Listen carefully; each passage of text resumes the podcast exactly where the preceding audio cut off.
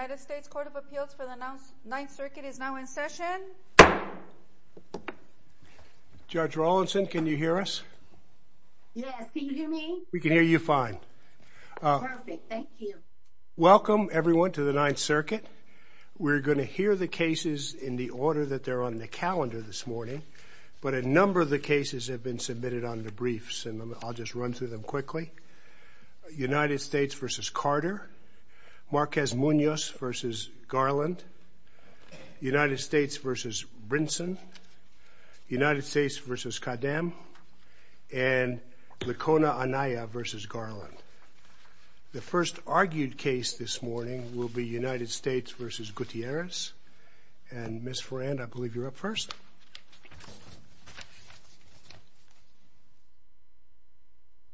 Good morning, Your Honors, and may it please the Court. My name is Margaret Ferrand. I'm from the Federal Public Defender's Office, appearing today on behalf of the defendant and appellant, Juan Manuel Gutierrez. I would like to reserve two minutes for rebuttal, please, and I will be sure to watch the clock. The government failed to meet its burden to show reasonable suspicion to support the officer's stop of Gutierrez. This Court should therefore reverse the District Court's denial of Gutierrez's motion to suppress and remand to the District Court for further proceedings. Let me ask you to address a related topic.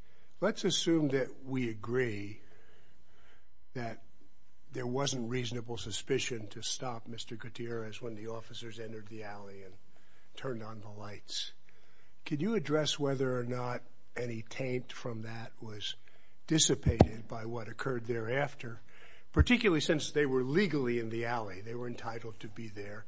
They were entitled to see whatever they saw and learn whatever they learned. Your Honor, I'd like to address that. I'm glad you brought that up. The government is making these arguments, which are improper because they weren't raised below, but regarding taint and inevitable discovery, which are really fact-intensive. But on its face, they don't make any sense.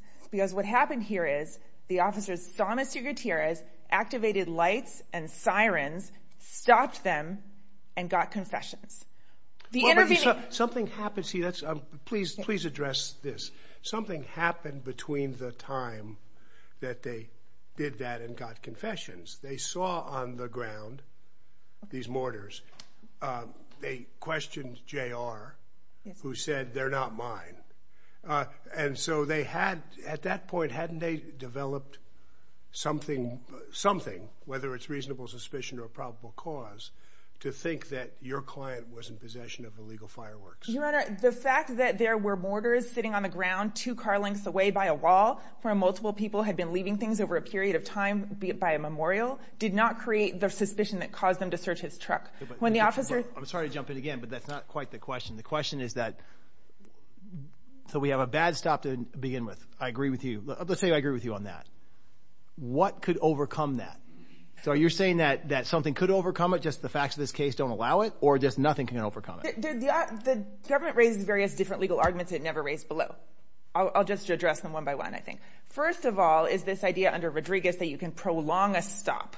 You get you have a but that depends on a good stop. You have to have a good stop. In Rodriguez and all the other Seduth, the other cases, the stop was lawful at its inception. Is your answer to Judge Owens' question that nothing can save this, no matter what happened thereafter, it doesn't matter? Nothing can save this stop on the record we have. No, no, I'm not, no, just stop for a second. Okay. Well, You'll get plenty of time. The question is, could something save a stop that began this way and ended in a search? Forget the facts of this case for a moment. If there was something else that had happened that were linked to the discovery of the evidence sought to be suppressed, in Baker this court said that. The intervening fact has to be linked to it, and that has to be shown by the, I'm sorry, Your Honor, but it has to be shown by the government. Okay. Okay, so that's why we have evidentiary hearings, which uh, none of which happened here below. But we've all watched the video. So uh, assuming that something can justify the eventual search, even after an illegal stop, tell me why the facts in this case don't. Okay. For something intervening to justify it, it has to be uh, disconnected from the ultimate discovery of the evidence. And first of all, Mr. Gutierrez needs to have an opportunity to question the officers about that and develop that record below. But even apart from that, what led to the discovery of the gun in his car and the search of his car was not the fact that there were mortars standing next to the wall or that they were or that there were open containers. It was that right after having the lights and the sirens and the bad stop executed on him with the lights and the sirens, he then said, uh, JR immediately said, okay, I have fireworks in my backpack. And then and then Gutierrez said, oh, those are my fireworks over there. But for that, which came from them having been initially stopped with the lights and the sirens, there would have been no basis to search the car because the officers didn't rely on the simple fact that there were mortars or um or open containers next to the wall. Those were not those were not sufficiently connected, nor did any officer ever say they were. It was only after Gutierrez said, oh, I have some other fireworks over there, that he then handcuffed him and said, now we have cause to search your car. And that cannot be unlinked. That is linked to the initial stop. Let me change let me change the facts for you for a moment and see how can you respond to this. Let's assume they pull into the alley exactly the same way, and there's a body lying next to the wall. And Mr. Gutierrez says something related to the body that's incriminating. Okay. No, I know those are not the facts of this case. You don't have to tell me that. Would that be sufficient to develop either reasonable suspicion or probable cause? What would Mr. Gutierrez say with regard to the body around him? He said the same thing. I got another body over there. Just the way he said, I got another set of fireworks over there. I think if he said, I have another body over there, I think we're in a pretty different landscape from here. Um, but well, it's contraband. They see the contraband, and he says, I got another one over there. Uh, so I'm trying to figure out what the difference is, other than the fact that the second crime is much more serious than the first. So we're really engaging in a lot of speculation as to how this stop would have gone down, but for the initial, the facts that the government put in the record, which were, I saw him, lights and sirens, put your hands on the car, chasing the other guy down the alley. That is, yes, that prompted them to say, oh, uh, these are my you know, these are my mortars. Oh, I have fireworks in my backpack. Would they have done that but for all this? I sure don't know. And the inevitable discovery doctrine puts the burden on the government to show, through non-speculative evidence, that this would have transpired, that this would have been obtained. I'm not talking about inevitable discovery here. What I'm talking about is whether or not the taint from the initial stop requires us to throw out the fruits of the search. And uh, that's a different issue than inevitable discovery. It does, Your Honor. The taint, well, first of all, the taint argument wasn't raised below. But even assuming you could overcome that, it does require it. Because in Baker, this court Well, they won below, so I'm not sure we can hold them responsible for not making several other arguments that might have won. Well, I think that this taint is a factually intensive question, undoubtedly, because it looks at the time lapse, then the uh, uh, factual nexus or intervening— the factual nexus has to be developed here. There was a very complex series of events that happened here that were all triggered by— We have the video. Yes. We have the statements your client made. We have two videos. Two videos. The statements the officers made. What other facts would be useful in determining whether or not the taint was dissipated? Yeah. How about why did you search the car? You know, what... Well, he said—the officer said, hey, and he said sort of apologetically, look, if you hadn't admitted to having— the... his personal motives for searching the car don't matter because that's Whren. He said, gee, bro, if you hadn't admitted about the fireworks, I wouldn't be able to search your car. But you said you had the fireworks, and now I'm searching the car pursuant to the car exception. So his ostensible motive is right on the record. But why did he admit to having the fireworks? Because he'd just been stopped and uh in a very aggressive way. Let's reimagine the scenario, that there's no lights, no sirens, the officers just continue going down the alley and don't do anything until they happen to look over and they see the items that were by the wall. By this point, Gutierrez is not stopped, neither is J.R. They're just talking, and the officers go talk to them. Would they have confessed? I sure don't know. And it really, I think, would be highly inappropriate for this court on appeal to then make that factual determination that, yes, this is— um, you know, the confessions are something that happened independently and that this whole sequence of events was not triggered by this initial aggressive stop that happened. You wanted to save a couple of minutes for rebuttal. Yes, Your Honor, I do. I'm not telling you to stop. I just wanted to remind you. Okay, Your Honor. But I think that's kind of the key point here, is that this is a factual inquiry, and in Baker this court said there needs— the the intervening um the intervening event has to be sort of the cause of the discovery. But in that case, the intervening event was totally disconnected from what had happened prior to it. Here, there's sort of an unbroken chain of events, and the confession resulted immediately after the stop. And I think there's a lot of evidence to indicate that it was caused by the stop itself. Uh, what a person will do after having been stopped with lights and sirens and had their hands put on a hood is not the same thing as what that person would have done if they're just having a consensual encounter. And I certainly don't think we can assume that it is. Um, and certainly I think Mr. Gutierrez should, at minimum, have the opportunity um, to make his case before the district court on those issues. Um, so, yes, I would uh, please like to reserve a little bit of time. I appreciate it, Your Honor. Thank you.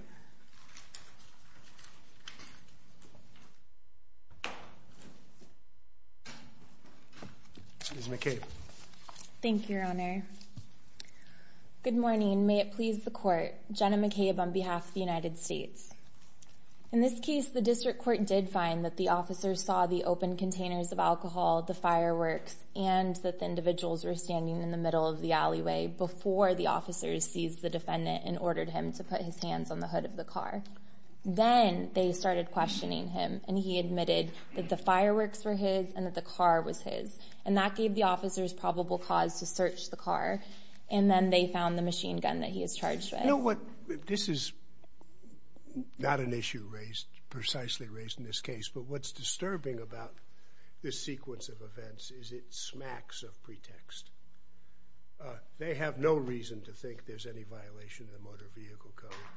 They go in there, I think, with the intention to detain whoever is there and see if they can develop some probable cause or reasonable suspicion to detain them. Uh, why should we allow a search under those circumstances to be validated?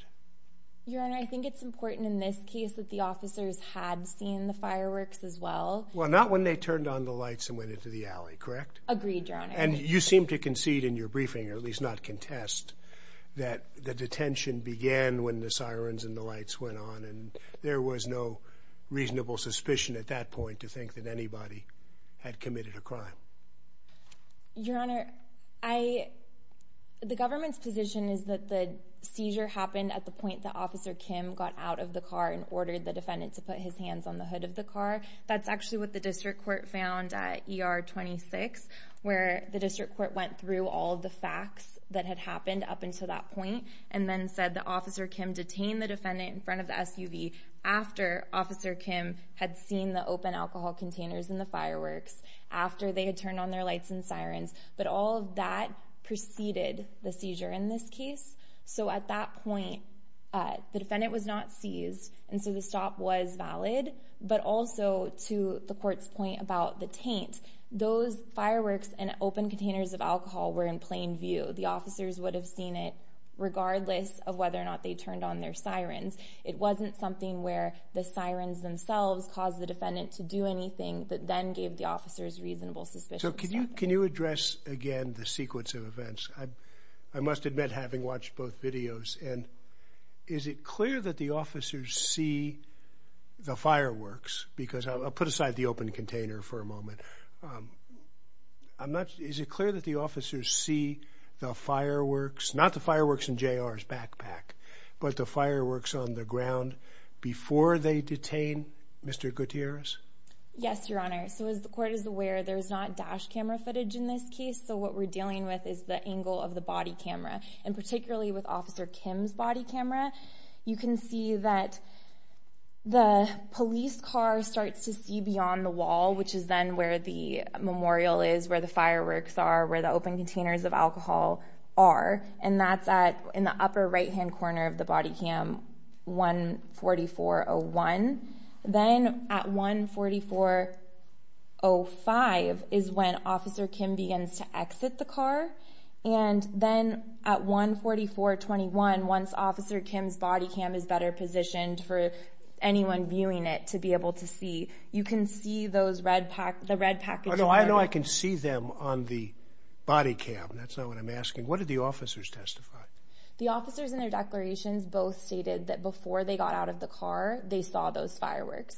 And the district court actually so found in issuing its order below uh, that those things were seen. And in fact, the defense does not dispute that those were seen before the officers got out of the car. Uh, it's just that the body camera angle doesn't show it because the door and the dash are covering that body camera. So once they had seen those uh, items, even setting aside the discussion about the vehicle code violation, the officers had reasonable suspicion to detain and question the defendant about those Um, additional things that they had seen. And at that point is when the defendant admits that the minor came to sell me some fireworks and then also said, I got another one right here, I got another fireworks right here. So those admissions and then the quick admission later when Officer Kim asked him whose truck it was, the defendant admits that that's his truck. And those admissions together gave the officers probable cause to search the truck for more fireworks, as the officer told the defendant when he was speaking with him. And so under the automobile exception, this court should uphold the district court's finding that officers had probable cause to search the car and find the machine gun that they found. And unless the court has any additional questions. I guess one other question. I take it no Second Amendment defense was preserved in this case? That's correct, Your Honor. And unless the court has any additional questions, uh, the government would ask that this court affirm the district court's decision. Make sure Judge Rawlinson doesn't have any before you sit down. I do not. Thank you. We'll put a minute on the clock so she doesn't have to rush. Thank you, Your Honor. The government actually never addresses when the moment at which the seizure occurred. And I think that it's not correct, it's not accurate to say that the district court made a determination that the seizure occurred after they saw the mortars and the fireworks. I think that's not an accurate representation of what the district court said at ER 26. The district court actually never explicitly made a determination of the moment at which the seizure occurred. But under HODARI D, it's clear as a matter of law and the undisputed facts that it happens when lights and sirens are activated and the subject does not flee.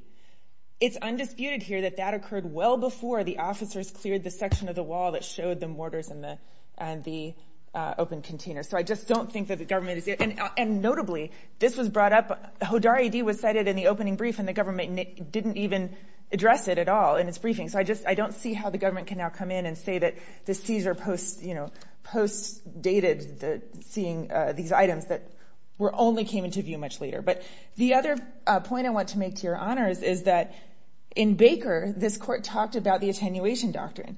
The question is whether the illegal illegal activity tends to significantly direct the investigation to the evidence in question. Here it did. This set the whole tone of what happened thereafter. There was a stop that put Gutierrez and JR into a custodial situation. Then they confessed to owning these items that were strewn around.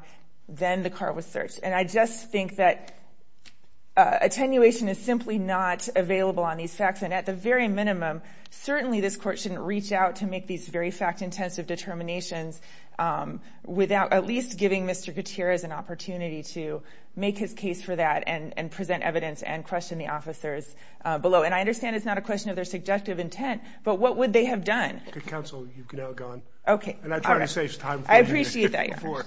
So thank you. Thank you. Uh, and we'll thank both counsel for their arguments and briefing in this case.